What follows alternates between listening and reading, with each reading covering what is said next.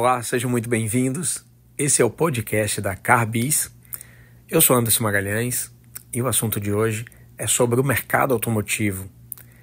É fato que a indústria automobilística não tem passado dias fáceis.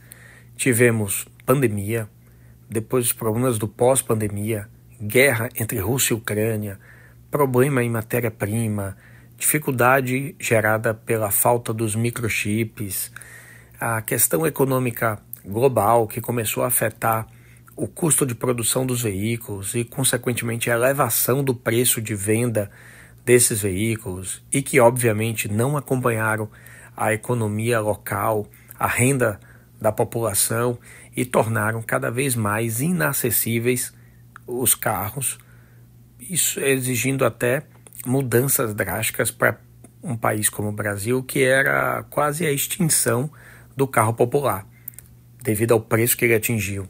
As montadoras deixaram de ter interesse de trazer um produto de entrada porque ele não era rentável nem num volume maior.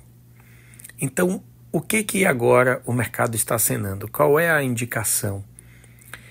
Nós vimos por lançamentos que estão acontecendo, por montadoras novas no país, por montadoras que já estavam aqui instaladas, que começaram a renovar os seus produtos, a ter lançamentos. E o que eu estou falando é o seguinte: nessas montadoras novas, destaca-se a BYD e Great Wall, são marcas com um desafio enorme, marcas estrangeiras que estão a primeira vez vendendo automóveis no Brasil, trazendo carros elétricos e híbridos, que não é o produto mais comum que nós temos, e demonstrando grande interesse em colocar seus produtos no Brasil, aumentar sua participação e numa estratégia de expansão extremamente consistente, que mostra sinais de melhora. Junto a isso, vimos o grupo Stellantis fazer uma série de renovações nas suas linhas de produto, fazer lançamentos também e que também sinaliza como aposta em nosso país. Outras marcas que reduziram seu portfólio, tiraram carros populares da linha, já começam talvez a repensar em como retomar esse mercado com novos produtos ou com a manutenção no preço de venda. Hoje foi divulgado pela Caoa mais uma redução. Já havíamos falado há um tempo atrás sobre a redução de preço nos carros em geral e principalmente os da Cherry, motivado pelo preço dos elétricos cada vez mais se aproximando dos carros a combustão. Então isso cria um novo patamar de preço, ou pelo menos uma nova indicação pelos novos concorrentes. Mas hoje a Caoa Cherry ajustou o preço do Tigo 8 Pro, que já estava com um grande desconto, mas também do Arizo 6, ou do iCar, e com isso ela vai trazendo toda a indústria junto a ela, por conta dos seus números já de vendas, já são expressivos.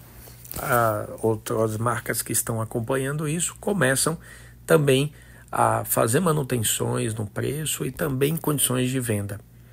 Esse ponto das condições de venda ainda é um desafio a ser superado, porque o Brasil voltou a ter uma taxa Selic alta, acima de 12%, o que inviabiliza, em muitos casos, o financiamento de veículos. Nós sabemos que a compra do carro no Brasil é muito alavancada com crédito e que isso é fundamental para que a gente supere e aumente o volume de vendas. Mas o que eu quero destacar é que quem estava à procura de um carro, quem talvez deixou de comprar no passado por conta dos preços que ficaram realmente muito altos, muito fora do que era esperado, agora já pode começar a voltar a pesquisar, porque existe um aceno no mercado de uma redução de preços e que vai tornar de novo os produtos mais interessantes, ou pelo menos voltar à normalidade, à realidade, porque em alguns casos ficou irreal o preço de alguns modelos. Então, se você pretende trocar de carro, pelo menos tinha desistido de trocar, pode voltar a pesquisar, que vai aparecer muita oportunidade interessante, tanto agora quanto um pouco mais para frente. Se você gostou desse assunto, segue o nosso perfil carbisbr. Até a próxima.